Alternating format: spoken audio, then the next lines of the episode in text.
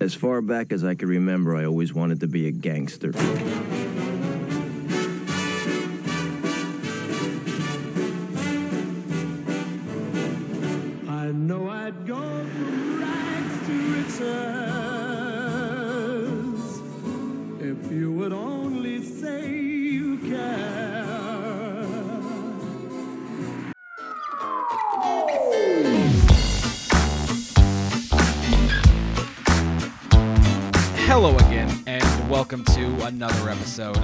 1001 by 1, where each week we take a film out of the book 1001 Movies You Must See Before You Die, discuss it, analyze it, and ultimately decide whether or not it should be in the book. My name is Adam St. John, And my name is Ian Woodington.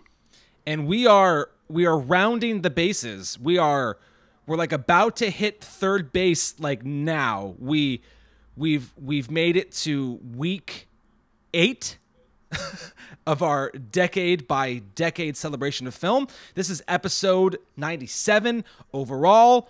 We have made it to 1990. We have made it back to Scorsese. We have made it to Goodfellas. But we're not there yet. We're gonna give you some some movie talk and some recommendations. Um, so what's what has been on your plate, my friend? Well, I'm very excited. Maybe I should have saved this for next week, seeing as though I'll tip my hand right now. So we've got maybe a Ridley Scott episode next week. Maybe we don't. You'll see. But I watched all three of the episodes of Raised by Wolves that were dropped on HBO Max. Obviously, we're recording this on Friday, the day after they dropped them on the Thursday. So by the time this comes out, I mean, I'm sure the show will be heading towards wrapping up, but I still don't want to be spoilery at all. But Raised by Wolves, it is Ridley Scott's uh, triumphant return to television. He hasn't really done any television since the late 60s. He did uh, uh, a pilot that didn't get off the ground uh, in about 2013 called The Vatican. Uh, don't know anything about that, but Raised by Wolves is some very high concept, very, very cool, dense sci fi action thriller philosophical jaunts. i don't know it's it really covers these first three episodes have really covered quite a lot and explored a lot of the themes that i think that he was trying to deal with in prometheus and alien covenant the thing that i loved about alien covenant so much was uh, the brill- the billy crudup character um, who was a man of faith and so that's why he couldn't be the captain in that film um, and so this film kind of deals with this this TV show, sorry, uh, deals with that as well as uh, colonization and androids raising children and the sort of moral ambiguity that goes along with that. And there's been this huge war between this uh, faction, this re- massive religious faction, uh, and and the atheists. And it, it turns out that the atheists have kind of lost, and they've made a last ditch effort. They send all these light spaceships out uh, minimal life support, uh, embryos, and and androids, and the androids are supposed to sort of colonize different planets, and and uh, you you get to meet these these two great great characters, the the mother and the father. They're they're doing their best to raise. Uh, these children they lose six of them straight away and then slowly the other the others start dying off until they're left with one and then these this religious faction finds them and I, like I said I don't I don't want to be too spoilery about it but this thing is deals with some really deep philosophical issues it's a very very challenging show and I I can't wait to see where it goes I'm very excited to uh, to to carry on with it and it's it's interesting that they're they're dropping it in batches uh, That's don't what I was gonna why. ask. Yeah, so they they dropped three. I don't know what next Thursday is going to look like. Obviously, you know, by the time this comes out, as I said, the show will be wrapping up. But as as we stand right now recording, I don't know whether they're going to drop another three or just drop run or just drop two. So it's, I I think that's a I think that's a smart way to do it. You're kind of finding a happy middle ground between people that like to do stuff week by week and and people that like to binge stuff. Yeah. Well, I I like I I've, I know I've seen like the artwork for it on on things as like ads on you know as scrolling through IMDb or, or scrolling through Facebook or whatever. But I I really didn't know that much about it, and that's uh, that sounds cool. I um we we are gonna make this sounds so unimportant, but I know Melissa and I are gonna plan on make a concerted effort on watching uh not just films and start actually watching a bit more uh, you know, bit more television uh shows that when we have our, our downtime. Um so so that's cool. Yeah. Um Yeah, definitely So- cue that up, man, because I know you guys liked Prometheus. I think you're really Yeah. going to dig what he does here. He has a lot more time to examine those issues of, of creation and faith. And as I said, there's a, there's a lot of moral ambiguity about this show, which you don't find in a lot of, of, of, of well, really, this kind of high concept sci fi. Yeah.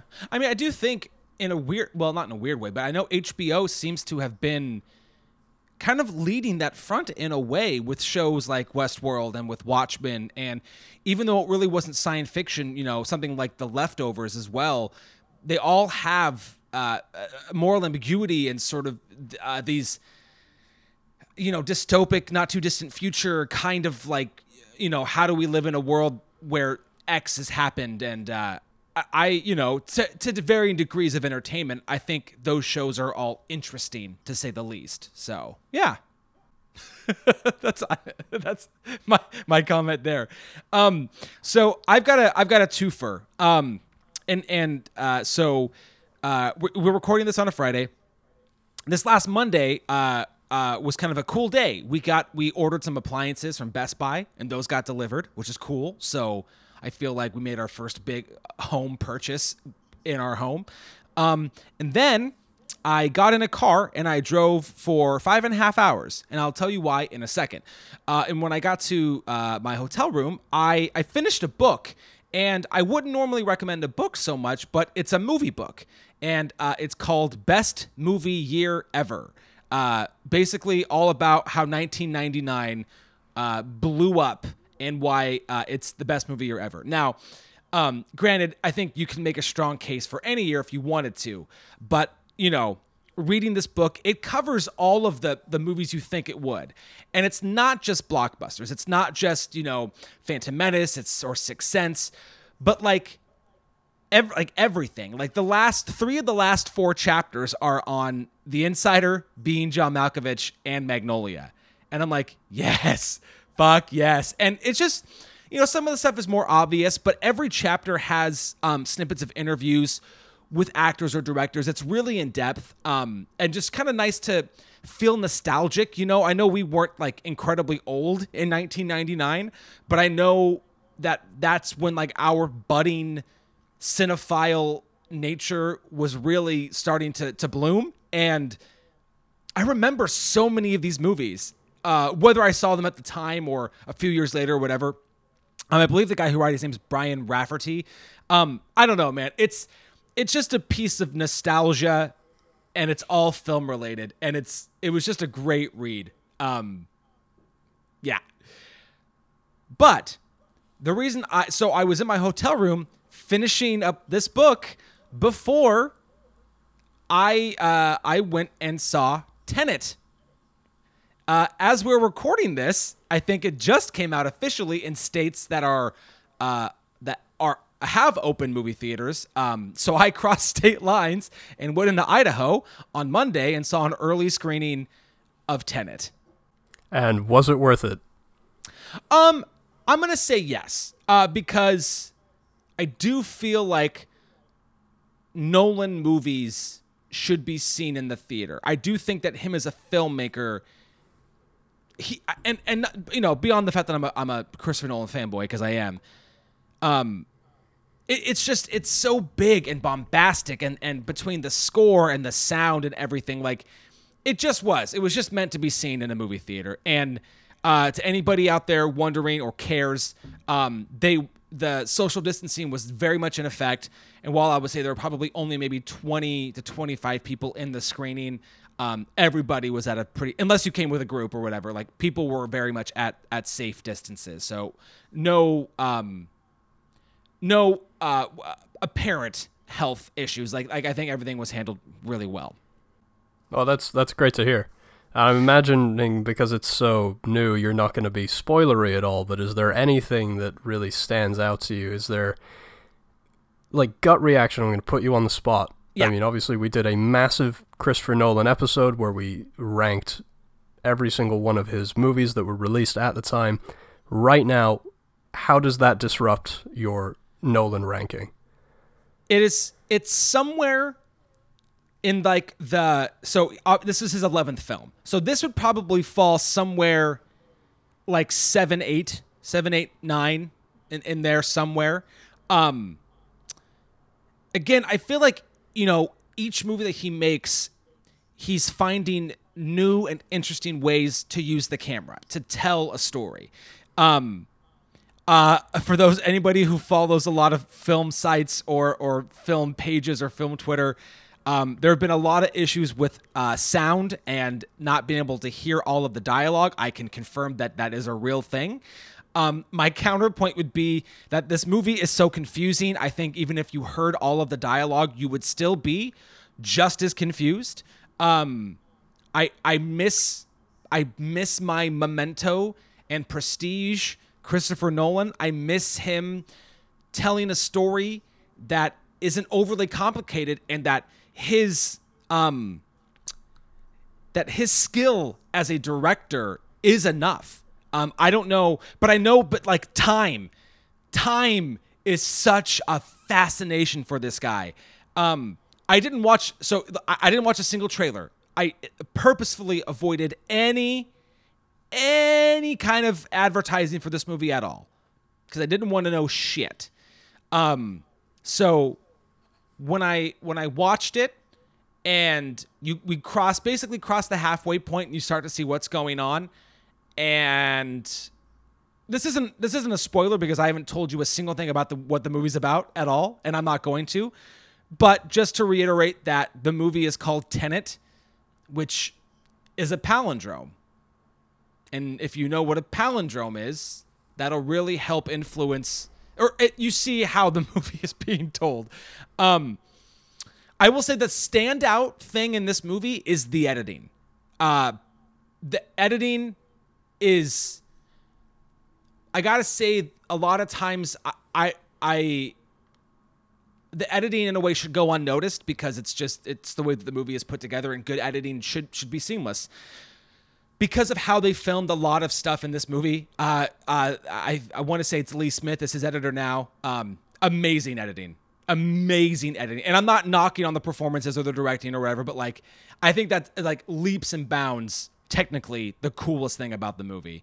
Um, but if you are if you are a Christopher Nolan fan, despite the movie kind of being gobbledygook in the sense of like I don't I'm gonna need to watch this again to totally like hash out the finer details. Um, I very much enjoyed being in a theater watching this movie.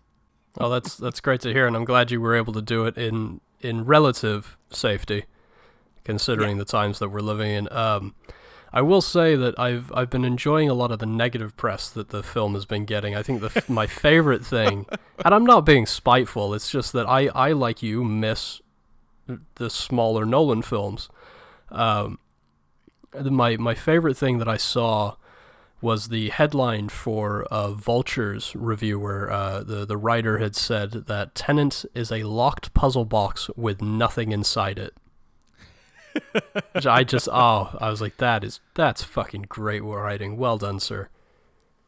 I think that you know, I in Inception and in Interstellar, we get a lot of kind of big exposition dumps, not even for the plot, but to kind of help us go, oh, uh, the kick is what gets us out of the dream, or oh, this is how quantum physics work and, and how time works in a black hole, right? And it's not to necess- it's not to tell you what the plot is, it's to help make you feel knowledgeable about how things are happening in the movie. Um, this movie could have used a little more of that. And the movie's two and a half hours, so it's already pretty long. But there were times where I wanted to, I wanted to be let in a little bit more as to how what's happening is happening. And and I am intentionally being vague just because I, I don't want to really spoil anything. But oh, Well, a no, no, little of course, more it's still too info. new. Yeah. But I it's it's not my recommend mostly because I feel like that's unfair, especially to major markets where people will not be able to see this right away. So Definitely fair. So to kind of to round out our banter and, and to sort of lead us into more Scorsese discussion as we as we head into Goodfellas, I unlike last week where you know we did the Elephant Man and I just loaded up my brain with David Lynch. I thought I, you know I'm gonna pull back a little bit this week. I did fill some of my Scorsese gaps. I watched Boxcar Bertha, which was was pretty interesting. I mean, it's an early film that he did with Roger Corman. I mean, it's uh, it's yeah, I mean it's okay. It's a it's a fairly boilerplate '70s exploitation flick. I think I think a lot of people remember it as being more exploitative than it really was, based on a lot of things that I've read. But there's some solid performances in it. Um, I also watched The Age of Innocence, which have you seen that one? I that was one I watched this week. And what and and how'd you feel about it? Um, mostly good. Mostly good. Um, I I actually really liked um the use of color in it, and I having done a fair amount of um of plays that are uh set you know in a time gone by um really appreciate the how much gets said with so little you know and and um I, I don't want to go too deep into this, but I, I took there was a whole period where I did uh, I a whole chunk of my time in grad school where I did period movement and like th- we we we like for a whole week discussed fans and there's fan language and how women would use a fan was actually like it was subtext for what they meant. Like if they if the fan was closed and they touched it to their chin it was like oh i'm interested in what you're saying. And and if it was open in a certain way it meant something else. And so it was it was uh uh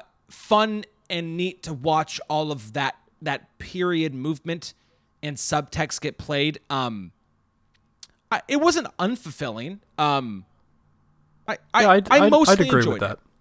Yeah, no, so did I. I would I would agree with with that. It wasn't that's a great way to say it. It wasn't unfulfilling. I did expect performance wise, I think I expected a little more.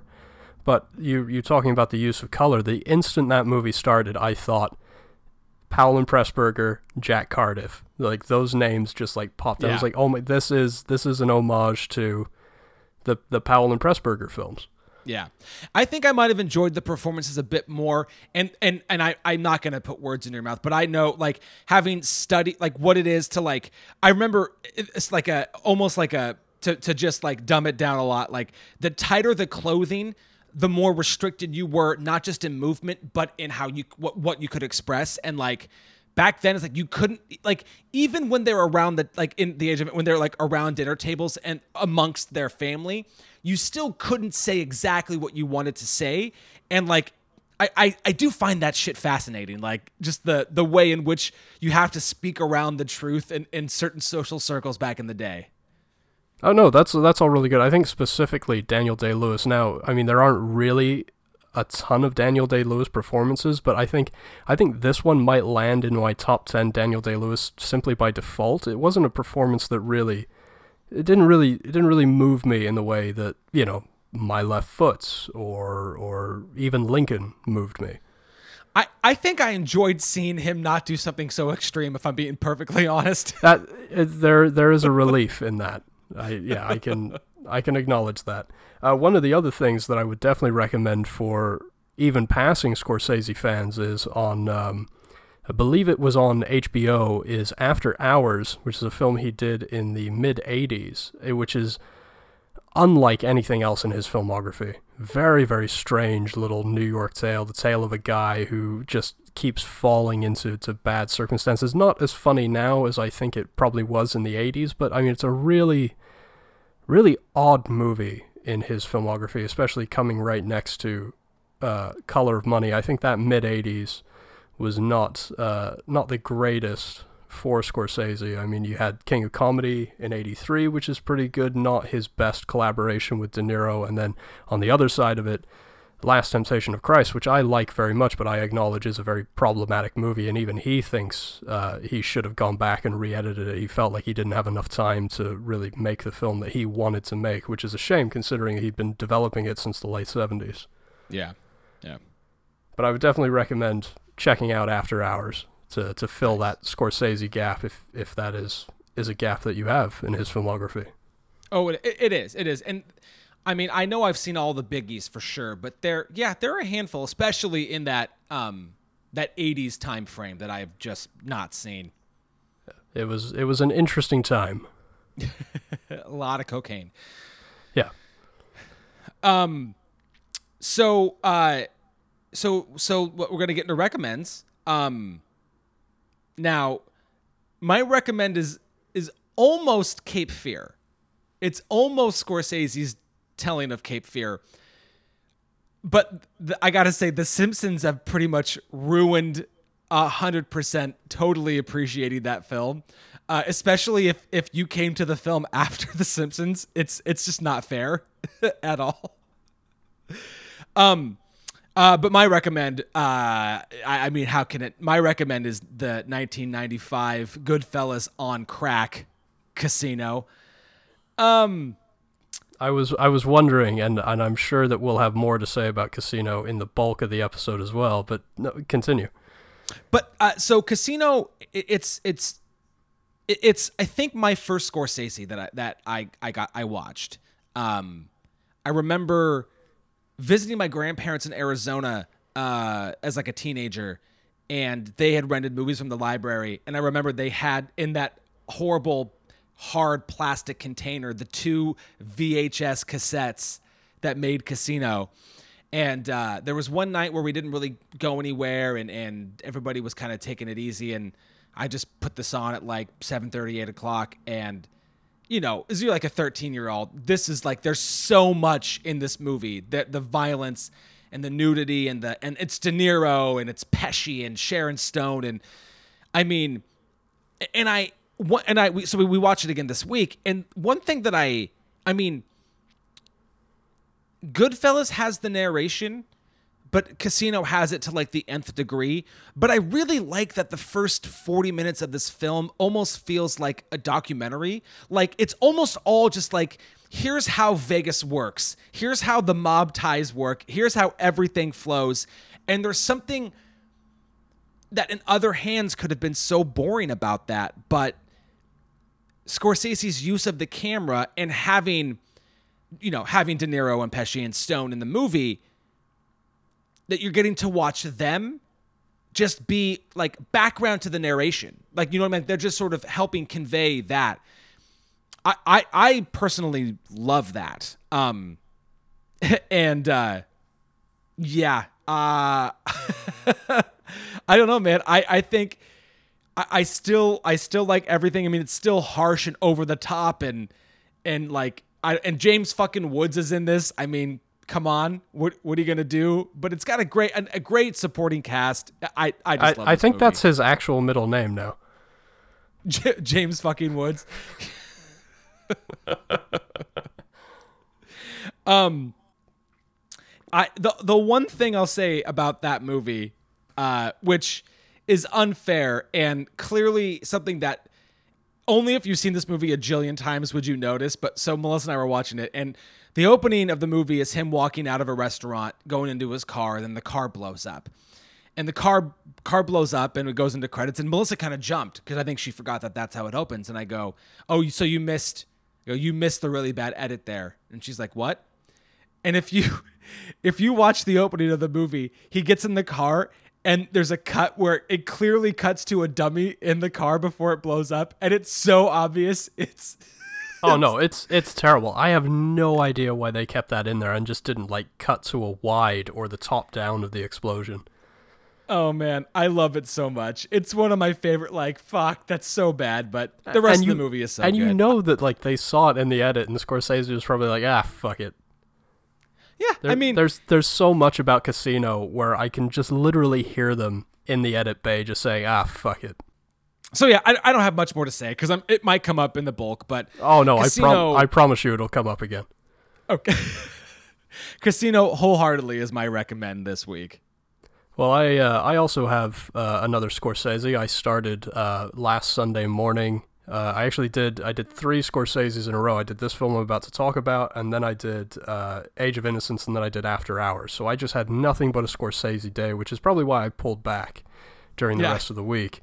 But uh, I started my, my Sunday morning with George Harrison, living in the material world, and I did all three and a half hours of it in one sitting, which you know, I mean, it's up to you. It's on HBO in two parts. There's one part that's two hours, which is which focuses on on Harrison's early life and a lot of the time with the Beatles, leading up to the splits, and then the hour and a half, the the second portion of it, uh, deals with the Beatles splitting up, and then a bit of his solo career and his activism and and uh, hanging out with Ravi Shankar and all of those things. Um, really, really like this documentary a lot. Definitely uh, helped to give me a, a, further appreciation not just of the Beatles but of George Harrison as well. There's there's loads of time that's spent. Obviously, if you're a Beatle maniac, you're going to appreciate all the time that's spent uh, with the Beatles, and especially getting it to see it from a different perspective, to see it from from the what they they called him the quiet one, from his perspective rather than, uh,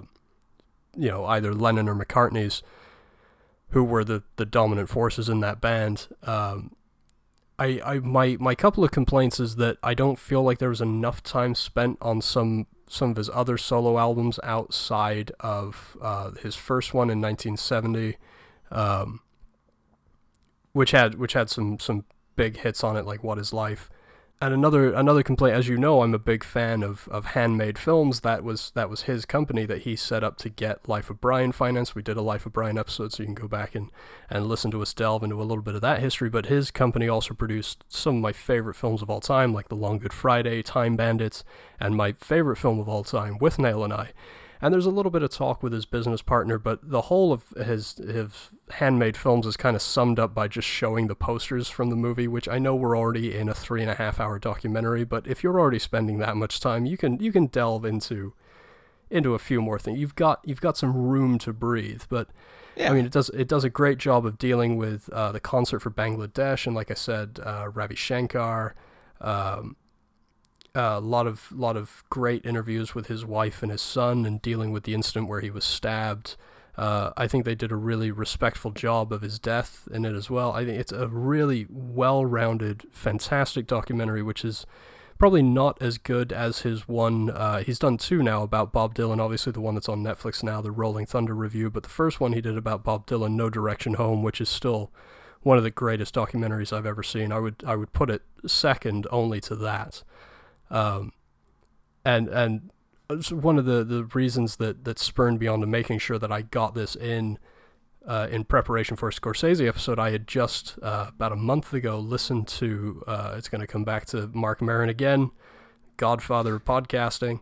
Uh, I listened to Kevin Corrigan on on WTF, who is a I fucking love Kevin Corrigan, and he is he's everything you want him to be on the episode, and he talks about having worked with Scorsese. He's going to come up in this episode because he's in Goodfellas.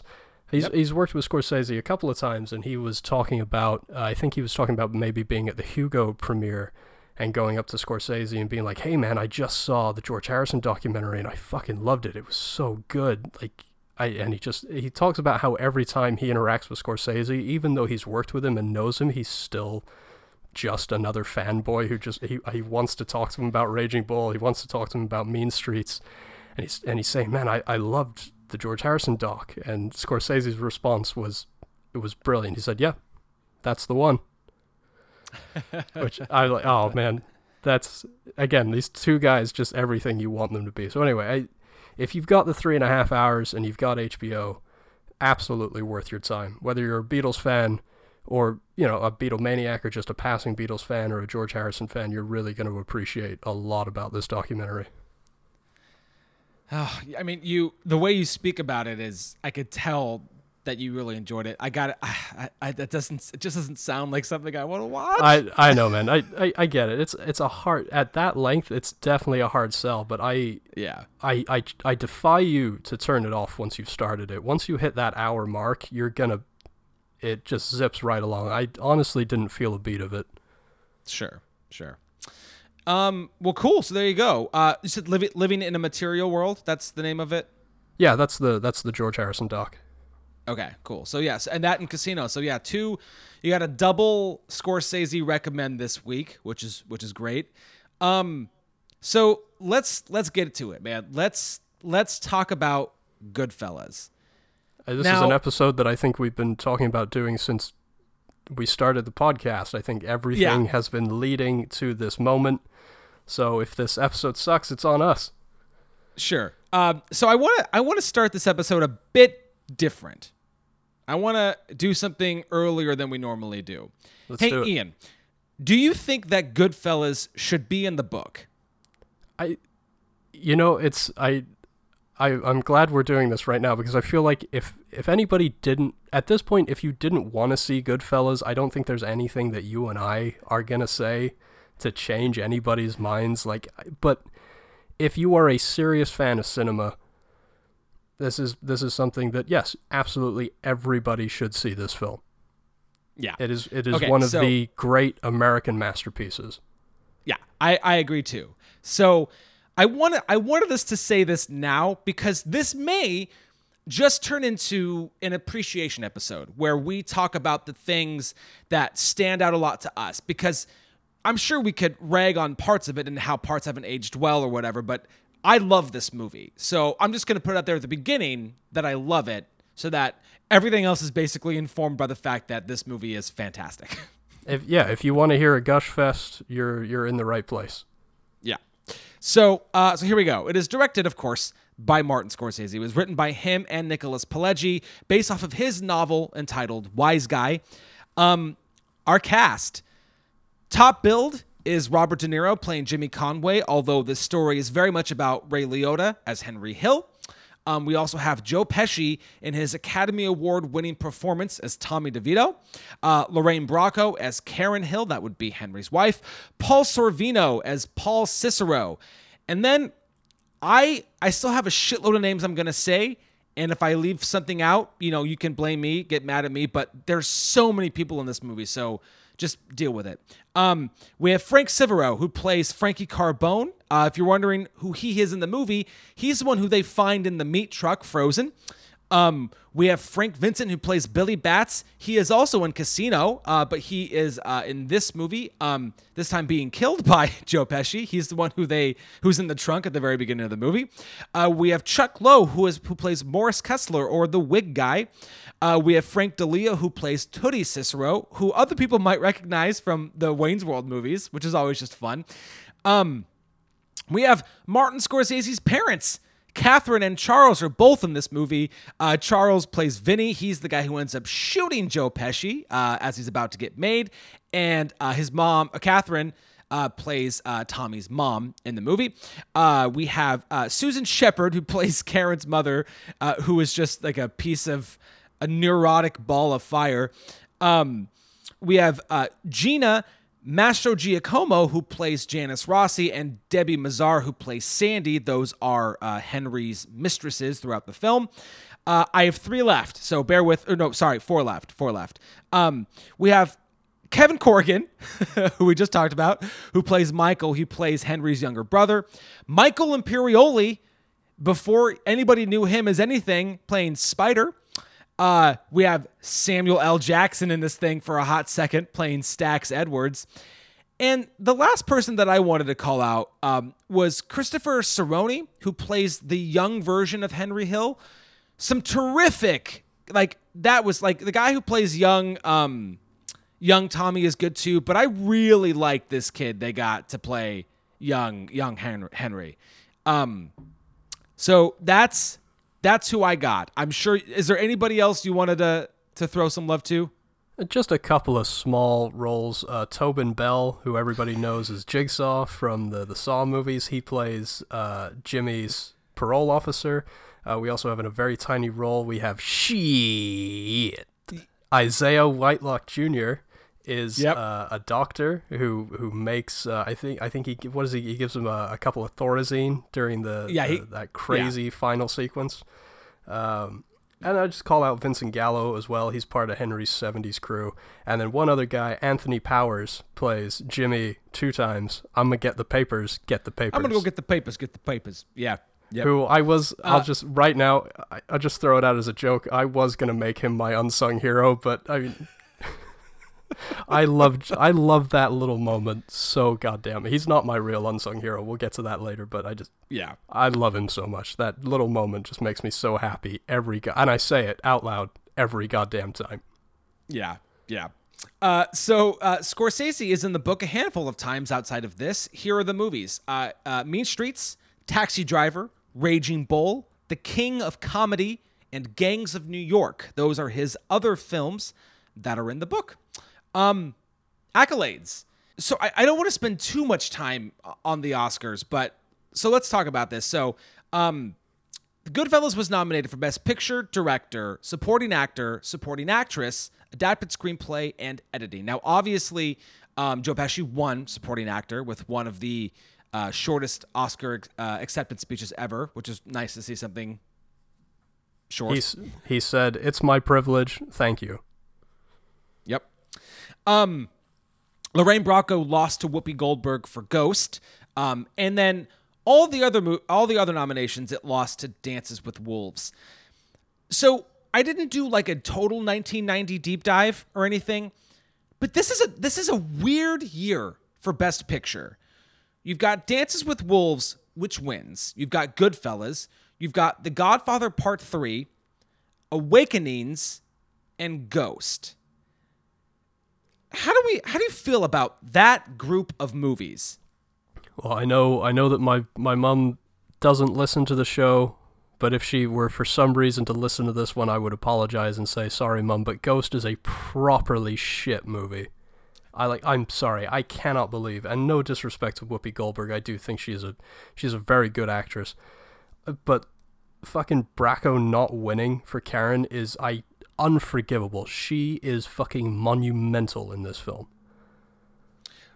Um, But sorry, but as as far as like the best pictures, I haven't I haven't seen Awakenings, and then I mean Godfather Part Three. Like I, I, I don't know about that man. That just feels like an acknowledgement of a trilogy as a whole. I mean we're we're at the point where in December I don't know if you've read this, but uh, Coppola has re-edited Godfather Part Three and changed the name of it, and we'll we'll be getting his director's cut of that later in the year. I did. into- I did read year. that. I read that today. Uh, that's funny you mentioned that. Um, yeah, it's just it's interesting. So, um, I, I have seen Awakenings, and it's like it's fine. It's a fine movie, and I get that it's it's like uh, it's very Oscar baity. It's a very like oh, you know, one of the one of the earlier instances of Robin Williams playing a a mostly dramatic role, Robert De Niro doing something like way out of left field, like just totally different.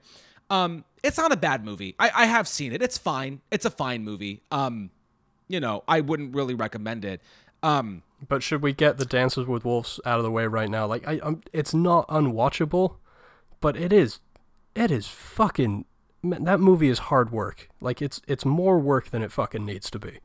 part of me wonders too if it was like a like because Kevin Costner was on such a run with you know Field of Dreams and The Untouchables and Bull. I mean, like the '80s was like he was in so much, and he was in I think such good graces, and it seems just like a pretty nice, wholesome person. Um, and so like the fact that he adapted it and and, and directed it and was in it, I I don't know it, it, it yeah it's not a bad film at all. But like, I, I I look at these four or these five movies, and I'm like, one of these is a great film. That's it. It- No, and- abs- and it's- yeah, I mean, absolutely. it's clearly Goodfellas. Um, just two other things really quick about the the Oscars that year. Um, but you mentioned uh, Whoopi Goldberg. I, I gotta say, pretty good year for nominees for supporting actress. Whoopi won. Uh, Lorraine Bracco was nominated as well. We talked about Wild at Heart last week. Diane Ladd was nominated for that. Um, uh, Mary McDonnell was nominated for Dances with Wolves, which I probably would have replaced with something else. And Annette Bening for The Grifters, which is a fun movie. I don't know if you've seen that, but that I, is a I do like the Grifters quite a lot. um, but then I and you know because I always have the best of intentions, like oh I'm gonna watch so much this week. Um, one of the 1990 movies I did rewatch this week was Reversal of Fortune, which I've is only the second time I've seen it. I do not know how first how either De Niro or Ray Liotta weren't nominated from for Goodfellas, but Jeremy Irons in Reversal of Fortune is so like kind of blah. Like the movie isn't bad, and it's interesting as as this way of like, you know, fucking um Glenn Close is basically narrating her her tr- the trial of her ex or of her husband from her coma and, it's it's interesting the way everything comes out but like he does nothing in this movie that is that is uh, worthy of an Oscar um yeah that's my little That's that's unfortunate. I mean, I, I remember seeing the trailer for Reversal of Fortune years ago and having absolutely no desire to, to watch it. So thank you for thank you for confirming that I don't need to see that. So, um, moving on to uh, everybody's favorite, the Golden Globes. Um, it was up for Best Picture, Director, Supporting Actor, Supporting Actress, and Screenplay. Didn't win any.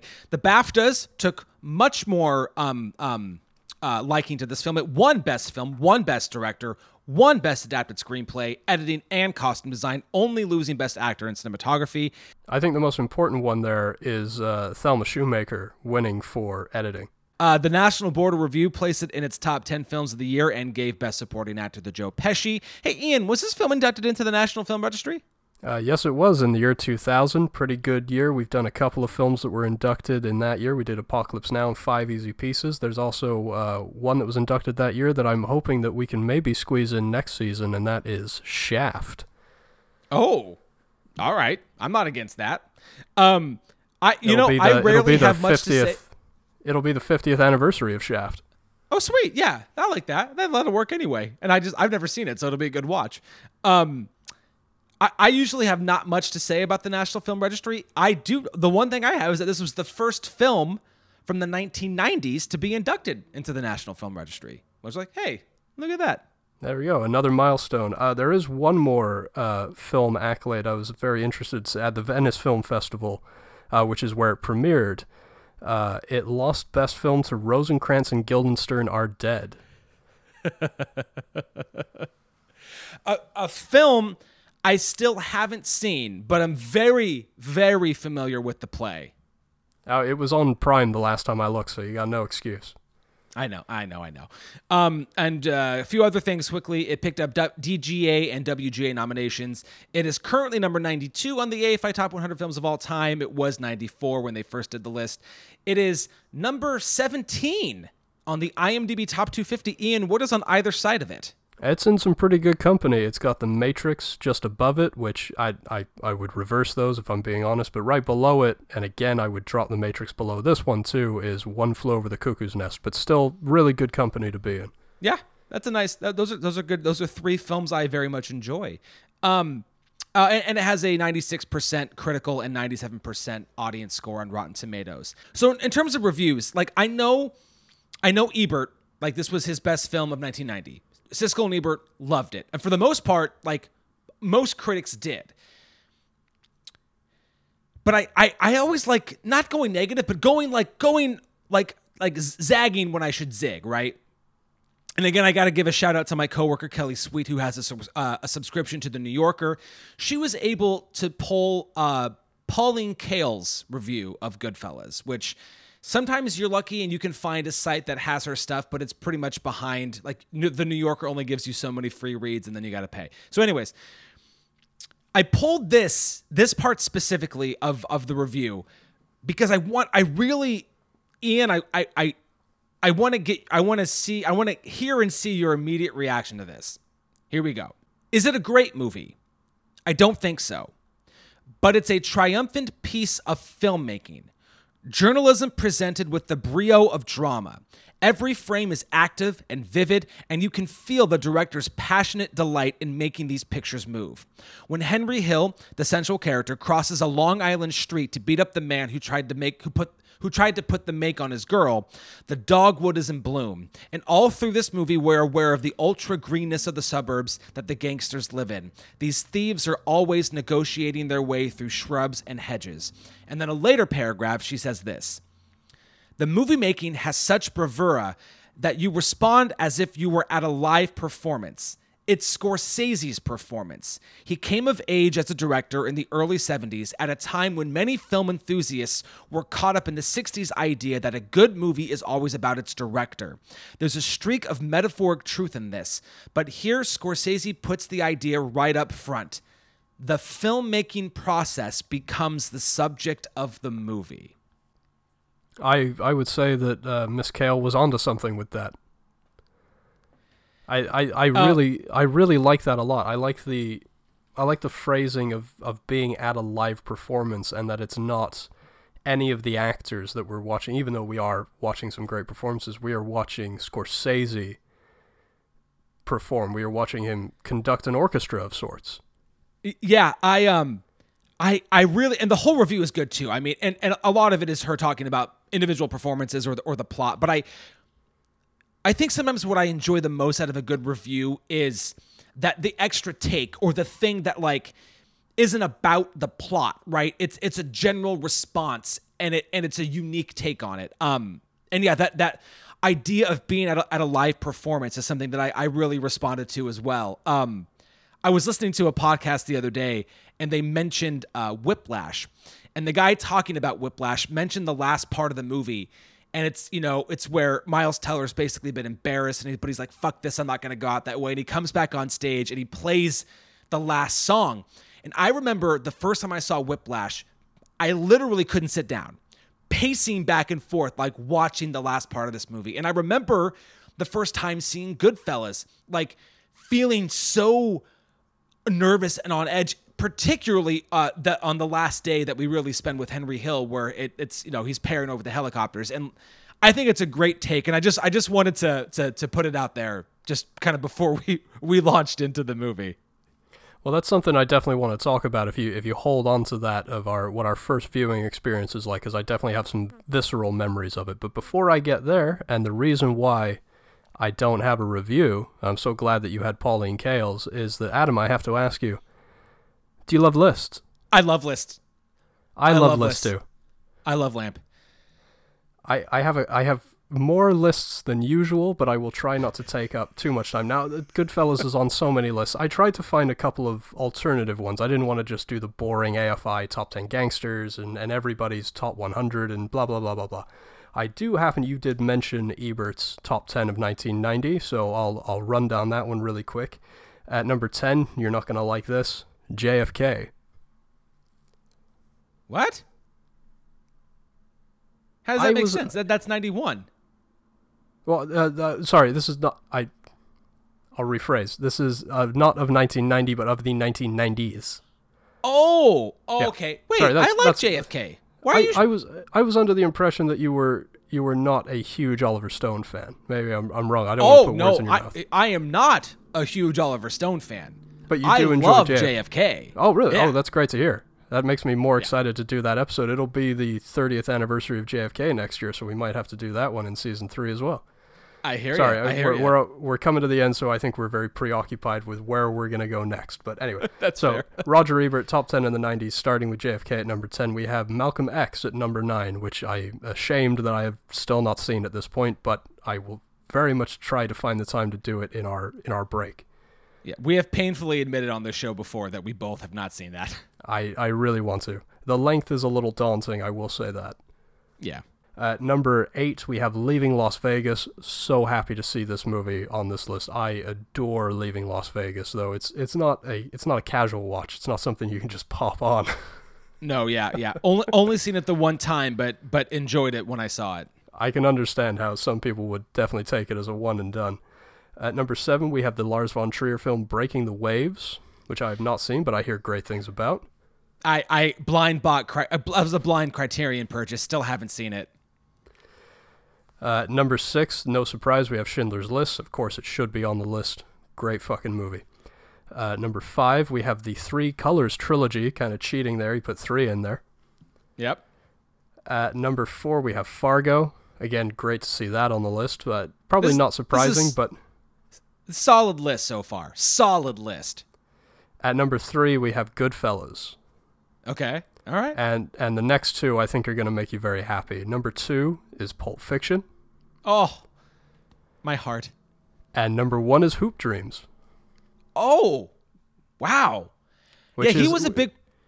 That's a was a that's a movie I feel like I. I owe you. I owe you that movie. I feel like that's the big documentary we need to do in season three. That movie is so fucking good, man. It's so good. Yeah, I'm I'm definitely more excited to see it, especially with with Ebert having it in such high esteem. Now, This list he presented on an episode where I guess Siskel was out, and so as a guest contributor, he had Scorsese on. And Scorsese. Oh yeah, I remember they did this. Yeah, yeah. Yeah, yeah. So I don't know if you remember his list, his top 10 I of do- the I 1990s, but here I'll run down his really quick. So he had, of course, Scorsese being him.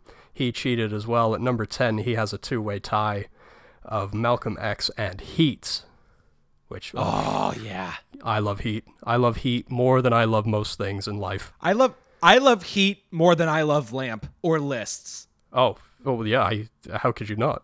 Just gonna say. At number nine, we have Fargo, so a little cross there between Ebert and Scorsese. At number eight, we have not the worst Best Picture winner of all time, but we have Cronenberg's Crash. I have you seen that? I have, and uh, that's a one and done. I, I do want to see it. Um, I I won't spoil it for you here. It's man, it's we'll, we can talk off mic about that fucked up experience. okay. At number seven was a big surprise for me. He has Wes Anderson's first film, Bottle Rocket. I, as again as as director debuts go, it's a it's a solid start. It's man, it must have. I I must need to revisit that movie because it left so little impression on me. It must be a better movie than I remember it being. I don't know. I think I uh, think it's fun. Number six, we have another cross with Ebert's list. We have Breaking the Waves. Fuck. All right. I need to cue Yeah, that one up. Gotta see it, I guess. Number five, and I, re- I, I did see the clip of this, and I remember him making a big deal that he wanted to say it wasn't just because Harvey Keitel was in it and his friend, but he has Bad Lieutenant at number five. I, s- which I still is- haven't watched it since we talked Ooh, about man. Port of Call, New Orleans. Bad the the original Bad Lieutenant is something else, man. That that movie you'll you'll never be able to unsee that film. uh, number four, again, I I'm really surprised by this, and I have a lot of respect for it showing up on this list. Is Eyes Wide Shut? I dude, Eyes Wide Shut is good. Yeah, there was man, a chapter on the there was a chapter on the book uh, I just read on on Eyes Wide Shut. Fucking As well- I think it's I think it's a great movie. As well, there should be. The older I get, the more I love it. Uh, number three is a film from Taiwan that I've never heard of called A Borrowed Life. Oh, no idea. Uh, number two is The Thin Red Line. Oh, well, very contemplative film. Yeah, very ballsy choice, I think. And at number one is a film that I have never heard of and I could literally find nothing on. It's not streaming anywhere. No idea what this film is about, but it's called Horse Thief. So if there's anybody out there that's seen this film and would like to, to fill in as to why Scorsese loved that film so much, I'd appreciate it. Horse Thief. So now, are you ready for my alternative list? This is a list I'm very excited about. This is something completely different from what we usually do. I, I'm ready. I'm ready. So this is a list of, and the reason why I had to do 17 of them is so that I could get Goodfellas in because it is at number 17 on this list. This is a list of films with the most uses of the word fuck. I thought you might appreciate that. All right. Here we go at number 17 and I don't have the I don't have the fuck count for all of them but I do have for some of them. At number 17 with 300 uses of the word fuck which averages out to be about 2 a minute is Goodfellas. Lovely. At number 16 is Menace II Society.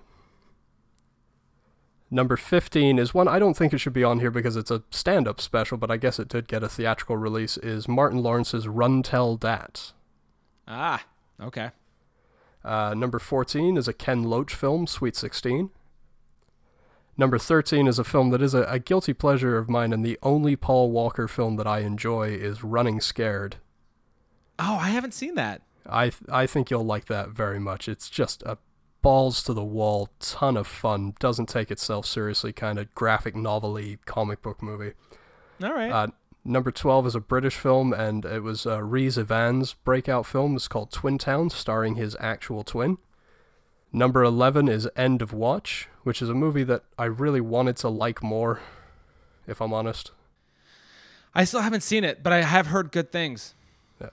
Number 10 is Alpha Dog. Nope, nothing on that one. I got nothing. yeah, I got I got nothing on that one either. Uh, number nine is a movie from this year. Actually, it's called The Outpost, which I've seen advertised on a lot of digital platforms. Okay. Number eight is a really fucking great movie, straight out of Compton. Oh yeah, that fuck that movie is good. That movie is great.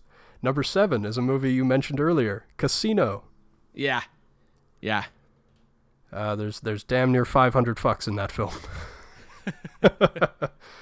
uh, number six is Gary Oldman's directorial debut in a film that I think everybody should see is Nil by Mouth. That is a fucking mammoth Ray Winstone performance in that film. Number five is a Spike Lee film, Summer of Sam. I don't know if you've seen that. I haven't seen that one. No, no, I have not seen there. that. Okay, well here we go. Here's the home stretch, and I do have the the swear counts for all of these. Number four is Uncut Gems with 506 uses of the word fuck, averages to be about four a minute. Wow, I didn't think I didn't. Okay, It's it's a lot. I guess. Uh, number three is the Wolf of Wall Street, another Scorsese film. Which man, I I don't know how many times I've seen Wolf of Wall Street at this point. I fucking love that film, and right now I'll come out and say it. As opposed to Casino, Wolf of Wall Street is the true successor to Goodfellas. yeah, I'm I'm fine with that. It's got 569 uses of the word fuck, averaging three a minute. Number two is a bit of a cheat as well, I don't think should be on the list simply because it is just called fuck. And it is a documentary about the history of the word. It has a staggering 857 uses of the word fuck. It's about nine a minute. So, obviously, you know, uh, fun, light family entertainment. And of course. And number one is just a fucking awful movie. It's called SwearNet the movie. It's from the guys who did Trailer Park Boys, and it's just this. It's fucking awful. It's on Netflix if you want to waste your time with it. 935 uses of the word fuck, about eight a minute. Oh, I, I I don't think I'll be watching that. Yeah, no, it's it's hot garbage. so there you go. There's some there's some alternative lists. We're are we, we're there, right? We're we're gonna talk about this movie. Let's do it. Let's uh let's head on down to uh let's head on down to New York and see a bunch of naughty gangsters do a bunch of naughty gangster shit. Yeah. Um.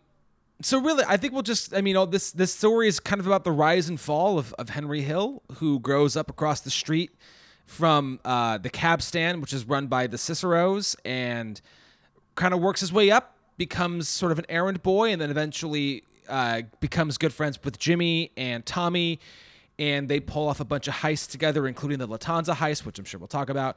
Um, ultimately though he gets he gets nabbed he goes in for four years comes back out while, he's in there he starts to, sell and do some drugs and it sort of starts to overtake his life and ultimately he has to resort to going into the witness protection program thus breaking one of the two rules or actually i think breaking both of the rules never rat on your friends and always keep your mouth shut um, so yeah man I- don't even know where to to start. Um, I mean, one of the all-time best openings. Uh, Fucking Well, I was going to say, I mean, right off the bat, Scorsese. uh, We talked a bit about this in, in our David Fincher ranking episode, how good he is with needle drops. I mean, Scorsese is the fucking king of needle drops.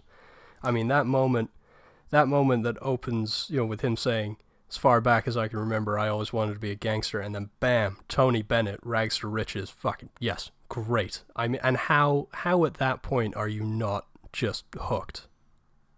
Yeah, yeah. Um, I will.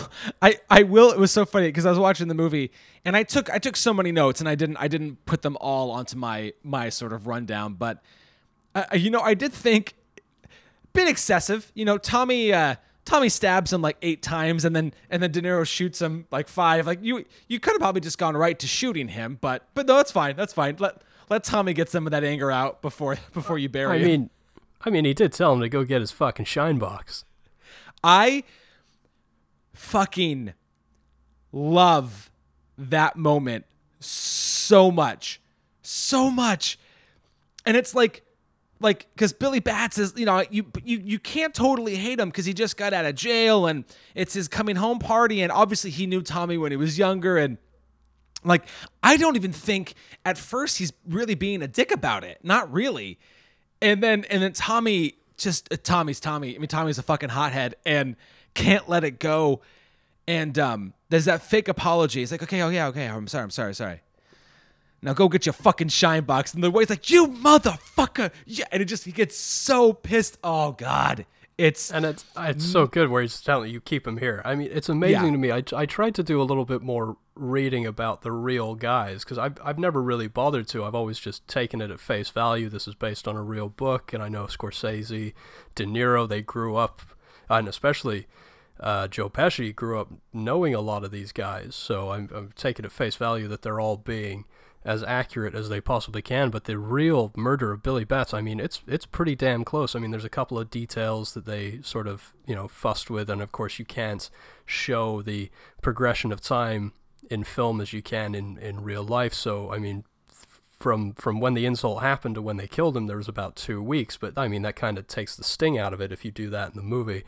And it wasn't it wasn't Henry's club, it was Jimmy's club, but I mean whatever, it doesn't really make a difference. But the the way in which they killed him is is pretty damn close to how it actually happened, even even as being realistic as the point where they needed to stop at Tommy's mom's house to get shovels and that whole breakfast, that very early morning breakfast thing, that did really happen. That, Well, that was amazing to me.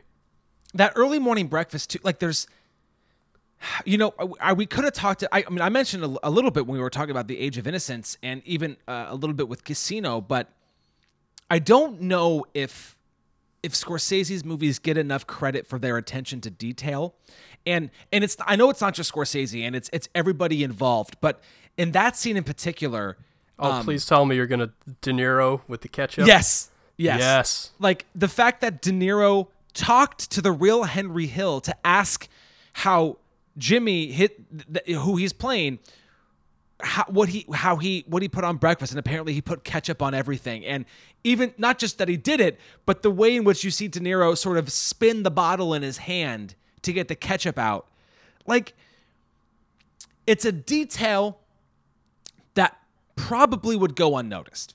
First time viewing that scene, you're thinking about so much other stuff, probably mostly about the fact that Billy Batts is in the fucking trunk.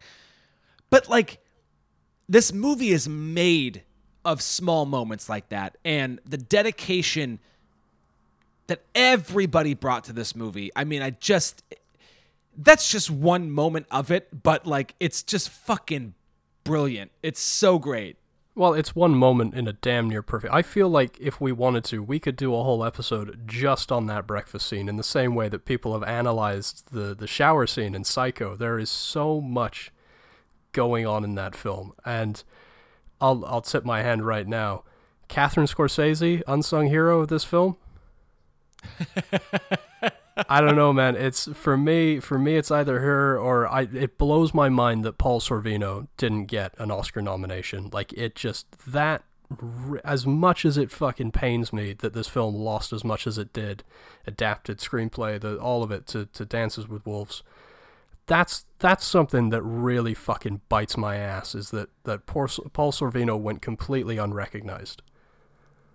You know, and it's it, it, I, I mentioned earlier the the like the lack of a memorable performance that um Jeremy Irons gave in the Reversal of Fortune, but but in the other way too. Sometimes I think the Oscars are so much about the big, kind of overpowering, show-stopping performances, and and so not surprised that that Joe Pesci won. Not that it wasn't deserved, but you know, and and at least in in this, like you know, it's fun to like we see Pesci.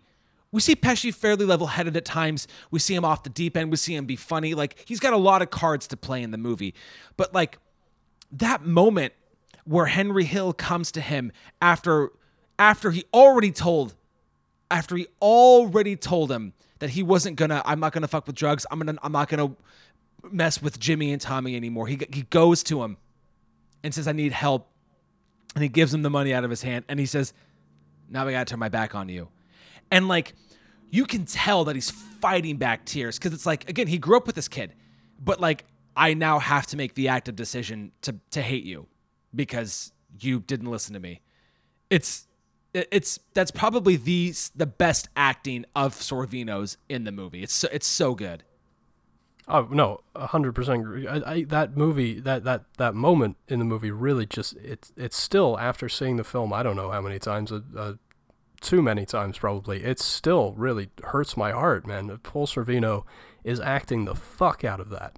I mean, he's Yeah. he's fucking and the fact that I had read that he he was skeptical about doing the film, like he didn't feel like he could play someone that cold, and it, you know, he was up all night thinking about it, and then he he saw himself, you know, as distraught as he was, he he caught a glimpse of himself in the mirror, and he saw that look, and he's like, all right, that's the look, that's the look I need for for Paulie. Like, man, that's I I honestly. You could say it about almost anybody in the film, but really, I can't imagine anybody else but Paul Sorvino as Paulie. Oh no, no. I mean, it, there's just like a level of gravitas and confidence that comes with it, and and it helps. Like he's not. I, how do I? I don't know how to say this. He's not fat, but he's a bigger, older guy, and I and it works well with that line that we that we hear early on in the in the voiceover. But you know, Paulie didn't have to move for anybody, and like he's got that air about him like no man i'm gonna sit in my chair and you'll come to me if if you need something i don't ha- i don't have to go to anybody Well, yeah, the fact that he doesn't have a phone in his house and that everybody has to run his call, he gets his calls second and third hand. That's that's great, great little detail. And you just think, oh, it's because he doesn't want to have a phone in his house. But no, this guy is two, three, four moves ahead of everybody else. He knows that he doesn't want anything listened in on. He wants it all word of mouth. That way, no one can track it, no one can trace it back to him. And I was thinking, like, if I can't, if I can't see anybody but Paul Sorvino in this role, like gun to my head, who else would it be? The only other guy I can think of that could have done it any kind of justice, maybe Danny Aiello, and even that, I'm like, ah, I don't, I don't know. I love, and I would never speak ill of Danny Aiello. Love that guy, but I just, I prefer Paul Sorvino. what about what about brando No, no that's an, and especially Brando. Then, fuck no, absolutely not. i i know i know i just he, he's about the right age he's about you know the the patriarch you know at the that I, That I don't know, man. I- that just that just set me. That just turned my stomach. That just set me. sorry i'm, so, I'm I'm, so I'm sorry uneasy now. I oh man, Brando Brando would have with the way that he was the way that he was treating his his coworkers, his his other actors at the time, his his divaness is just man, it would have just fucked this movie over. I'm oh, I'm I'm I'm sure it would have. I'm I'm totally sure it would have. Um, God, I mean, what else, man? I I mean, I I Well, let's I let's Yeah. talk about first viewings. You you you talked about pacing. yeah. You you you, couldn't sit still during this. I, I just I mean, that- ask you to elaborate about what what you remember about your first viewing of this. I I think because I, like I said, I saw Casino first, and then probably saw this more when I was in high school. And I remember, I remember, you know, I mean, the opening hooks you in so, so easily. And again, I, I know there's that fa- the very famous scene in adaptation where it's like, and God help you if you use voiceover in your movie, but like the way it's used in this, I just, I don't know, it, it, it helps, and and I, I don't, I don't know how else to say it, but like my my 14 year old brain really really I think needed the narration. I, I, I it, it was a great guiding path and it it never went away. Um, even if it if it switched to to Karen uh, a, a little, you know, that was again I love that too. That like Oh, it that's, just that's all of a one of my favorite things. It's it's not just Henry's story. You know, it's she's in this with him, hook, line, and sinker. He goes down, she goes down. You know what I mean? It's it's about them on this journey together. I think that's that's very important. I think Scorsese. He's he's like Ridley in my mind. He's able to get great female performances. He he casts them in in strong, powerful roles. And Yeah, and, I- and Lorraine Bracco is is no no exception. And she might be she very well might be my favorite female Scorsese performance.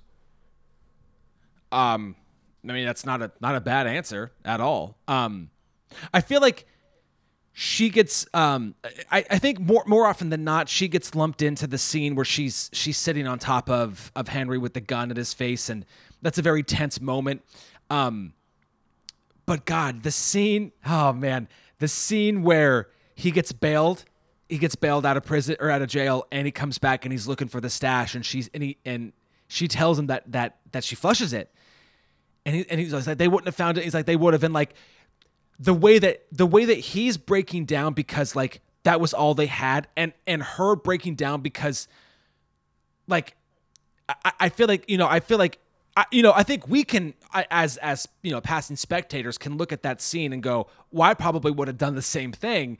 But like now she's really starting to second like second guess if that was the right choice. Just they're both they're both so vulnerable in that moment. And usually it's just like the one or the other but they're both like they like they're slumped in the corner and they just you could just tell how fucking defeated they are at that moment Well, I mean, it's like that. It's like that that phrase. I mean, we say it for a reason. Behind every strong man is a stronger woman. Like I, we we have to acknowledge in that moment that this is without each other they have nothing, and and for her to see him at his most broken, well then then she is broken as well. I'm not and I'm not trying to claim that she's some kind of extension of him, but they are they are a unit, and I feel like if you know, they're as I mentioned, they're they're on this journey together. If one of them goes down, they both go down, and she she has to reckon she has to reckon with that huge level of defeat as well as him. And I think it's I, I think about that scene in, in Funny Games in the in the original in the original version, the the scene where the couple are just there holding each other. I mean, I feel like this is sort of the American equivalent of that scene and its in how powerful it is.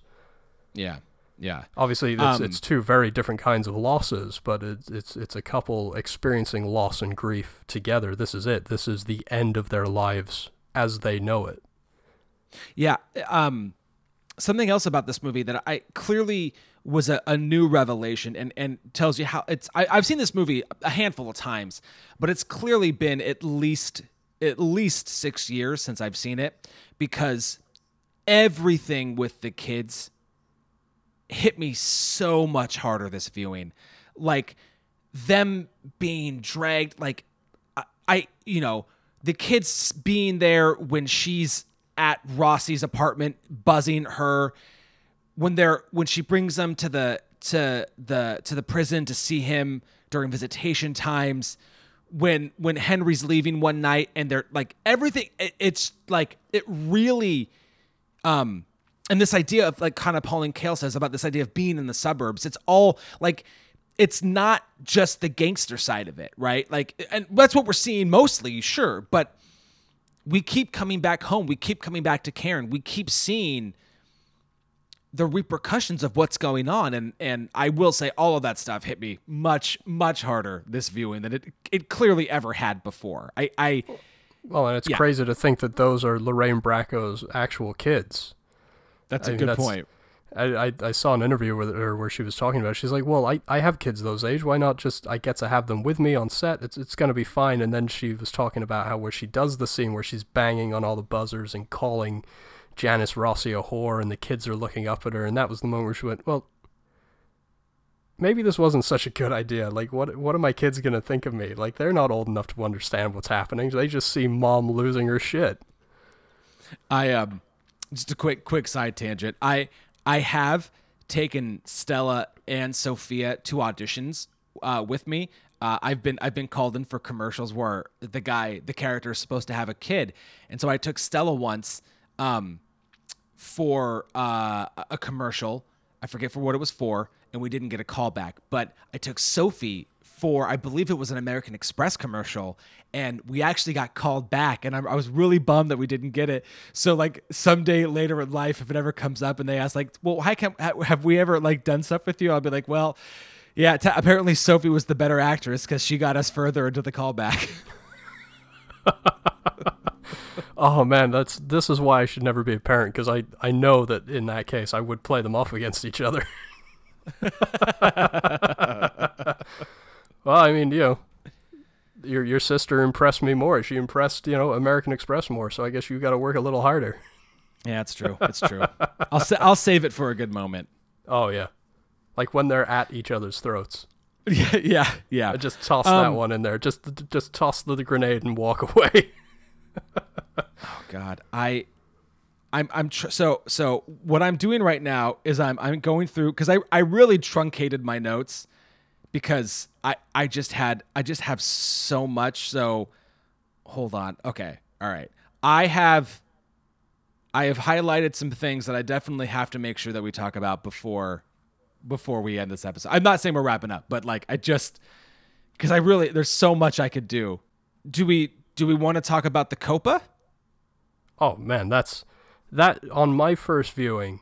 There's a there's a couple of things that really stand out to me. The the first one where I knew obviously I knew I was watching something special from the very beginning, and where the the voiceover drops in and that great needle drop and and of course that amazing freeze frame where he blows up those cars and he's talking about how you know you know one day a group of kids carried my mother's groceries home you know not because they had to they did it out of respect i like i like i'm with it i'm like yes i know that i'm watching something that is above average something that is definitely deserving of the masterpiece label that gets thrown around when people talk about it and the scene where he beats the ever loving fuck out of Bruce, where he pistol whips him and then gives Karen the gun, and the gun is kind of bloody. And she, it's her voiceover, and she's talking about, you know, all the girls that I know, the second that happened, they would have walked away from the situation, but I got to admit, it kind of turned me on. I was like, that's great. Yeah. But the Copa, that oneer, that fucking oneer through the Copa is unbelievable. It's still still takes my breath away no matter how many times I've seen it. And it was a total accident. It's because they wouldn't let them film them going through the front. And so they created this whole sort of this one take that's really all about seduction. Is really the sort of subtext of that is, you know, Yeah. Henry has been seduced into this world of, of privilege and, and of, you know, opportunism. And and now he's he's it's it's great that we're descending for most of it because now he's taking Karen down into this underworld with him. Yeah. And there's there's really once you've had a taste of this life, there's no turning back. I mean, I turned to Liz when we were watching it this time and I said this is why this is why I should never be allowed privilege. I would never honestly and we we really need to talk about glorifying and, and glamorizing violence, but it's hard for me not to think, wow, if I had had some of these opportunities, if I had lived at this time and had these opportunities, would I have been able to say no? And no, that's a, that that's a fair point. I was like, to have this kind of respect and privilege and wealth and like how how how seducing is that? How how hard would it be to say no to that? I really, I guess we should just now that I've brought it up, I I really it really chaps my ass when people talk about Scorsese glamorizing violence or glamorizing the lifestyle that he shows, especially in something like The Wolf of Wall Street, because yeah, okay, it may look seductive, it may look stylish. That's the point. Same with same with Trainspotting. I remember the the thing that wound me up about Trainspotting so much, reading that Eric Clapton, who is very outspoken about drug use and heroin and cocaine and he walked out of Trainspotting and he went, Well, that's twenty years worth of work down the drain for me. It's like what what the fuck movie were you watching? Like there's nothing about Trainspotting that glamorizes heroin use. There's nothing about Wolf of Wall Street that makes me go, Hey, I wanna be some hotshot Wall Street dickhead. There's nothing Nope. about Goodfellas that really makes me I don't want to fucking rob airports and, and kill people. But it's No, that's that's the whole point of the film. Yeah, these those are those are all cautionary tales. These are all movies about how people are blinded by uh, power or money or drugs or whatever it is. And I'm really glad that you mentioned the robbing the airport thing because it's not just privilege, but it's it's gr- you gotta remember too. Even though Liotta was much much older, uh, Henry Hill when he meets Karen is 21, and we're talking about somebody who instead of going to school learned what it was to blow up cars, right? Where if he was broke, would just rob the airport and we're, talking about people with a totally not with no morals because they certainly have a moral code but it's it's a different moral code it's it's something that we it's it's the never rat on your friends and always keep your mouth shut right that's that's what he grows up learning and so i don't think that we can we can think that this is glorifying violence. He may it might be at, at parts, and this is this this is weird to say, filmed kind of beautifully. I mean, um, the way that we we we see all of the people basically getting clipped after the, the Lufthansa heist is gorgeously shot. but it's it's but it's nothing about that is glorified. It's scary as all hell. I mean, for me, one of the scariest moments of the movie, there's no violence at all. It's when it's when De Niro is trying to get um he's trying to get Karen to get get the dresses. Yeah, it's just down there. It's around the corner. Like that's like that's impending doom. That's that's scary. It, no, it really is, and I think I've I've seen some people argue that the film kind of sags in that final act, but I, I, I don't see that at all. I'm I'm riveted either. all the way through that scene. I remember the first time I'm with you. The first time I saw that scene, it genuinely scared the shit out of me. I was like, oh, is he is he really sunk that low that he's gonna kill Henry Hills? Is he gonna kill Karen? Is he gonna kill Henry? Like this is. Yeah. I mean, I am I am on the edge of my fucking seat.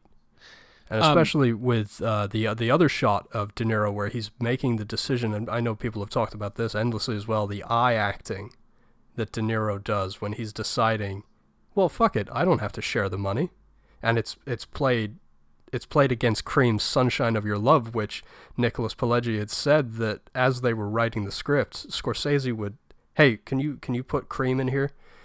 Can, when you're writing, can you put? And he's like, why? Why would I do? It's like he, Scorsese was already editing the film in his mind as they were writing it. He was already seeing the cuts. He was already deciding what the music was going to be, and it's it's it's such a great acting beat and I don't know what it is but that that piece of music though I don't think it's a particularly great song I'm not a huge Cream fan but I think the placement of that is fucking there's something about it that's I don't know I can't explain it it's genius that's why Scorsese is fucking Scorsese Well, and also I, there's another great uh, needle drop. It's the second that we cut to Henry in jail. Like now, take me to jail, and we get the close up of the the razor cutting the garlic.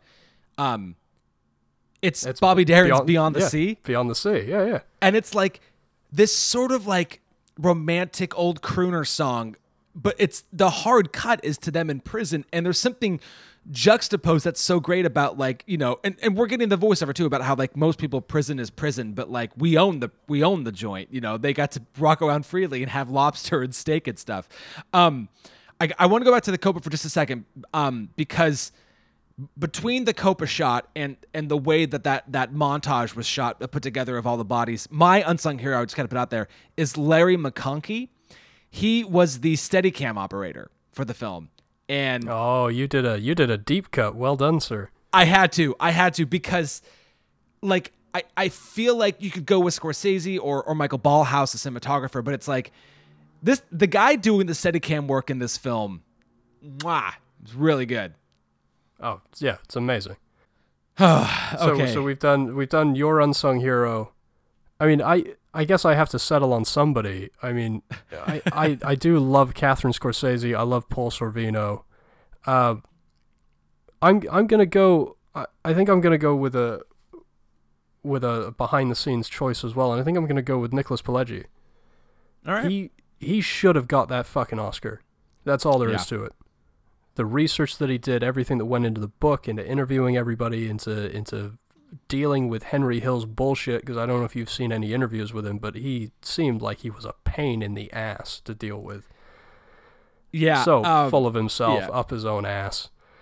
Uh, but yeah, I'm I'm gonna go Nicholas Pileggi. Uh, He he deserved that. Os- Should have gotten that Oscar, 100. percent I do love. I feel like if you do, if anybody does any quick research on this movie, I love the uh, that according to him, when Scorsese called cold called the writer, Uh, Scorsese told him, "I've been waiting for this book my entire life," and then he replied, "I've been waiting for this phone call my entire life." I think that's great. That's a great It little was- back and forth. it was meant to be absolutely meant to be and going back to my my first viewing i think not only with the the copa oneer, but i think i think the moment where i was like this i this is a masterpiece i think is is the gun scene where she's sitting on top of him it's the heart that close up of the gun in his face and the way the gun is cocked back something that that Thelma Schoonmaker brought up in one of the interviews that I watched in preparation for this was Scorsese's use of close-ups it's something that I, I don't feel that I had appreciated on the, the numerous viewings before this, but I was really looking at them this time. Those close ups, they're just of ordinary, everyday things. I'm not saying anything that, that Thelma Schoonmaker hasn't said. I, again, I'm I'm so torn. I mean, I think she's an unsung hero of this film as well. Her editing is, is fucking perfect. Yeah. Um, although she did win the BAFTA. Um, just those those close-ups of the gun, the intensity of that scene, we we can't because it's all in tight shots. It's their faces, the gun. We're not allowed to sit back and watch this scene objectively. We have to be in it with them Yeah, because Well, because and- of his use of close-ups. and and it's and because and every once in a while he throws in um because I mean yeah we get the close up of the gun and we get the close up of like the the razor cutting the garlic and we do get those throughout a lot of close ups of food kind of close ups of everyday everyday stuff um but that that split second close up of oh my god when when Tommy is supposed to get made um, and he walks into the room and it's fucking empty. And he gets out that, oh no, right, I mean, right before he gets shot in the back of the head. And the cross cutting of that with De Niro and Liotta at the coffee shop. And, and, you know, I think I remember the first time watching it being so, because the music, isn't it still Layla? Layla's still playing over this, right? Yeah, no, it's still coming out of the montage of, of De Niro having everybody killed, and yeah, it's that piano, the, the what they call the piano exit of Layla, which it's, for here and now to anybody who thinks that song is too indulgent, go fuck yourselves. Layla is a masterpiece. See, I'm But already, there's I'm just- getting, I'm getting, I'm channeling some of the Pesci. Go fuck yourself. Yeah, I never There's dug the, a uh, hole before. I, I, I'll dig a fucking hole. What? I, you think it's my first time digging a fucking hole? there's just something about the way like it certainly seems that everything's we should know better or I, I i feel like i should have known better that something everything was going to be perfect but like we're coming out of this montage. The music's literally fading out and we're getting the whole thing you know how how uh, henry and jimmy could never get made because they were both irish. Um and that Tom like like with Tommy getting made, it was like we were all getting made, and like the the stakes are so high and the music is so great, and then Tommy, you know, Tommy saying bye to his mom, and it's just like so quickly, just fucking boom, gone, all done, and like, and the thing is too is like this movie doesn't, not in a bad way again, but like this movie doesn't really have a plot, and yet that is clearly like that's that's such a huge shift in the movie is Tommy's death. I, I think you could say that that is where the, the plot kick. The plot doesn't kick in until almost two hours in. Yeah. And I, I do remember jumping at that moment. I do remember that very vividly jumping. Because, you know, at at this point we shouldn't we shouldn't be as emotionally invested in these people as we are. I mean, these are all terrible fucking people. But you you do you care when Pesci. We shouldn't care about Pesci. We have seen Pesci do the worst fucking things. He's been prejudiced. He's fucking killed Spider at this point for nothing. Yeah. Literally, he's killed Spider for nothing. He did tell him to go fuck himself. He he did, but I mean, come on, he fucking he shot him in the foot. Fucking earned I- it. Uh, and and De Niro in that scene, what I love. What is it about De Niro saying, "What's the matter with you"? Oh, see, I actually I thought I thought before I love his Whoa! His Yeah. his reaction to to Spider saying go fuck yourself is is everything. It's Oh, it everything. Because you you don't usually get to see De Niro go that big, and it's so it's so genuine. It does it feels like a real reaction. but just every time De Niro said, and no matter what movie it is, where he's like, "What's the fucking matter with you?" I just I, I love it. But anyway, yeah, no, we shouldn't we shouldn't care about Pesci getting killed. We should cheer when he dies. But like, it sucks the fuck. I I really if I could. There's so many films. If I could go back in time and see them in a theater with an audience opening weekend. I mean, there's a lot of them. There's Jaws. There's The Exorcist. There's you know the original Star Wars. There's Godfather. So many. Yeah. Goodfellas is on that list too because I want to be in that room because you know the air was just fucking sucked out of it at that point, and I love Yeah. that feeling. It happens so rarely, and it's Well- it's one of my favorite. That awkwardness is one of my favorite things in the whole world. So two things I I, I want to jump out jump back with. Um uh you mentioned that we we shouldn't care for Tommy. And I think they're they're wildly different movies, but I think this is the main reason why I love Goodfellas and hate Raging Bull is because Raging Bull starts, everything's basically depressed and everybody sucks and I don't like anybody and nobody changes. Nobody, in fact, if no, everybody gets worse throughout the movie. But the thing about Goodfellas is there is that charm and charisma and like you're right, we're we we are Karen. We are seduced by these people through this movie. And even though we're, we're seeing people rob and, and kill, we're still like w- it's it it's like it's kind of heart i mean at this so so yeah so there's that and you talk about the surprise that this the surprise of killing tommy we've we've at that point seen two other deaths that come out of nowhere. We've seen um we've seen tommy shoot stacks in his bedroom and we've seen him shoot spider. And maybe the stacks one is a bit more we see it coming a little bit. Um but killing Spider is again one of those like, it, I mean, yes, he's pissed, but I don't think that we know that he's going to jump right to shooting him.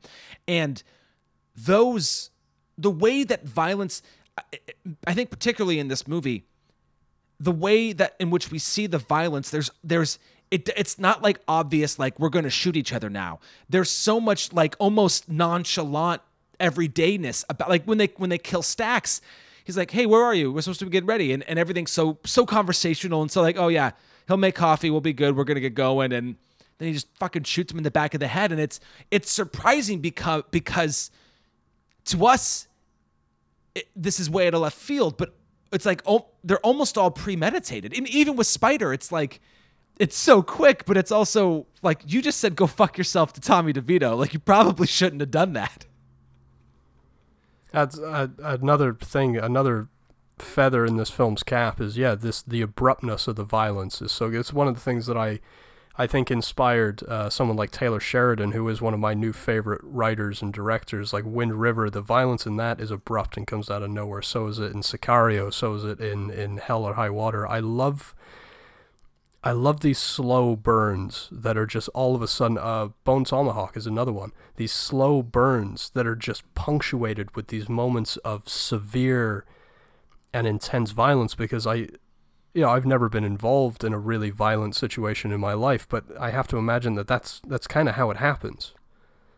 You know, it's a it's abrupt and it just there it is, and now you're forced to deal with the situation. Yeah, yeah or you're forced to, to sit in it like we are with the, with the death of Spider, or even a little bit. We didn't mention we haven't mentioned Maury at all in this thing, but the death of Maury as well, getting stabbed in the in the neck with the ice pick. The thing, I mean, that's that's intense. But the thing that I notice about that scene that I hadn't picked up on before, and it's maybe because I finally saw the ESPN 30 for 30 playing for the mob documentary, is they mention I was like, oh, it's a shame that the point shaving never made it into Goodfellas. I mean, it's just too much in a movie that's already very loaded. Yeah. But they do mention the point shaving in that scene right before they stab Maury. I don't know if you caught that. You know, they're talking I, about, I, oh, we've got this thing, we got this basketball thing we got to get in on. I didn't catch it in in the in the viewing, but it, I read it in the research that it that it did very subtly make its way into the movie. I tell you what, just as a little sidebar, man, I got to watch more of those 30 for 30s, man. That was great. Dude, I, I, okay. I know they're not these are they're much longer, but like you have to watch The Last Dance. You have to watch OJ Made in America. And honestly, like even the I watched the the Mark McGwire uh Sammy Sosa Long Gone Summer where like the like the the the one time there was really a, a home run race to to this is pre Barry Bonds. Like, dude, they're good, man. They're really they're really good. And OJ, I I know is not technically a feature film, is like top two, three documentaries I've ever seen. It's so it's so fucking good. I mean, I I'm already paying for ESPN Plus. I might as well get my fucking money's worth out of it. Do it. Do it. I don't know. I don't know if we're saying fuck more or less in this episode, but I'm just I feel like I've got that. You know, I'm channeling. I'm, you, I'm channeling. You motherfucker! Keep him here. um. So while we're talking about, you know, intense violence and a fuckload of swearing, let's deal with this here and now. You and me, gun to your head. Goodfellas or Casino? Because I see a Good. lot of this shit. I see a lot of this shit on Twitter where there's all of a sudden this, this surgence of people that are saying that Casino is the better film. And I just I can't I can't wrap my fucking mind around that. No, no. it's- Casino Casino's good. It's fun, but it's you know it's it's like puff pastry. There's really there's there's compared to Goodfellas, which is like a full rounded meal. There's almost nothing to Casino. It's it's for me as much as I like it. I almost look at it more as a Scorsese guilty pleasure. I'm not trying to to shit on it or anything like that, but it is a very fucking indulgent movie. Yeah, I, it, it is, and I, I and I almost think that's purposeful. I don't I don't know if that makes any sense, but I feel like that's intentional, and I feel like it's it's not just the like another mob story, but it's also like Vegas. It's excess. Like that's that's Vegas. That's that's sort of the world in which we're going into. I think Casino is great. I really really like it, and of course it was my entryway to Scorsese. Um, and in terms of powerful women perform, I mean Sharon Stone got an Academy Award nomination for that film. Oh, she's fucking great in it. She's amazing. Um, Yeah, I mean, everyone, ano- I think again, another good. great soundtrack too. Yeah, it, oh, of course. Yeah, t- I mean, so much, so much great music in that movie. Um, I don't, but I, I think it's, I, I think it'll never be Goodfellas for almost the simple fact that it came out after Goodfellas. There's like, it's not like Goodfellas isn't ripping off Casino. Casino is ripping off Goodfellas, and granted, it's it's all it's Pileggi again, it's Scorsese, it's De Niro and Pesci. I mean, it's the same people. So I, ripping off probably isn't the right word, but like, no, no, no, no. I'm sorry. No, it's Goodfellas, and for It is. very obvious reasons. It's it's a continuation. It's a it's a pale continuation. It's a, the law of diminishing returns, right? Now, I will say, I don't think that Casino glorifies violence, but I think the way that the violence is handled in Casino is much more glorified than it is in Goodfellas. It's almost it's almost more cartoony. Yeah, I- I'm thinking specifically of when they put the guy's head in the vice, like the way that whole scene, it almost ends with a punchline. Like, you make me pop your eye out of your head to protect that piece of shit, you dumb mother. Like, it's serious, but it's also kind of like, like darkly humor, and Yeah. and it's it's weird to find that funny, but it kind of is. I'll admit I laughed the first time I saw it, just because it's so well. One, it's terrifying, but it's also kind of fucking absurd. Yeah, yeah. Like I don't I don't feel that about any moment in Goodfellas. It has me on on just a fucking razor's edge the entire time. but there are moments that are funny. I mean, uh, we should definitely talk about the how am I funny, you know, funny how. But there's even a moment later. It's, actually there's a moment. Um, it's the moment before De Niro tells Leo to forget about it. You know, basically he tells him we're not going to kill Maury. He's he's clearly lying, but that that's what he says. Um, and and Pesci is clearly telling a joke that we didn't hear the start of, and it ends with him going, jerk off, and everybody's laughing. And I find myself laughing even though I have no idea what the story was because there it's so like convivial and joyful and everybody's laughing and stuff and and so this moment I think I think the movie is very um it's very specific when it is trying to be funny or charming. Like there are moments dedicated. I don't think there's there's not a lot of crossover. It's like either we're getting kind of a funnier scene or we're not. Uh, well, and in those charming moments, you know, like I was talking about whether we feel empathetic for them or not, like you in those moments you want to be with these guys. You want to hang out with them despite your better nature of knowing when you when you take a step back to realize, "Oh, oh no, these these guys are fucking awful," but they are charming. They they you know, they are you know, they have their moments where they can be good husbands and good fathers and good friends and good members of a of a sort of community, but it's just I mean, it's the wrong fucking community to be a part of. Very I- and- true. And I like what you said about them they have to go home. And that's that it really is the power of this movie is, you know, we can we can we can revel in the highs of this film where it's the guys hanging out and doing their naughty gangster shit, but the heart and soul of this movie is the the scenes where they have to go home. Specifically when when Henry has to go home and be with his wife and be with his children and, and be with Polly and I think we should. I mean, I, we're we're going a little long here, but I think we should wrap up. Just let's let's talk about the final sequence. You know, May eleventh, nineteen eighty. I mean, how much did that just fuck you up the first time you saw it, man? I just, I do remember vividly going from a sat back, sort of laid back position, enjoying what I was was watching, to just like, oh my god, how the fuck is this going to end? Leaning forward and hanging on every word and every change of the soundtrack. That montage has some fucking great shit. And George Harrison, Mick Jagger, The Stones, The Who, like it's a it's a who's who of some of the greatest fucking music ever written on just this absolute fucking breakneck roller coaster ride that isn't going to give you a moment like Henry Hill. Doesn't have a fucking moment to breathe. Yeah, it, I I think, and again, it's and what in that short montage, which is encompasses not even one full day, is you know he's he's going, you know he's got to pick up his brother, and then he's got to go home and make the sauce, but then he's going to try to sell guns, and then he comes back to get the meat going, and then he has to go out to try to sell the guns and pick up the drugs. And it's it's back and forth, and like I remember we were we were watching it because we watched it last night. Melissa at one point was like, she looked at uh she looked at Lorraine Bracco and she was like, "Do you think Karen's doing drugs too?" Because at that point we hadn't seen we hadn't seen her do any. We just know that she's around it. And then they're in the hotel room. wanna- She's like, "Yeah, can I get a bump?" You want to see Yeah, helicopters? you show helicopters. you. Oh, it's so good.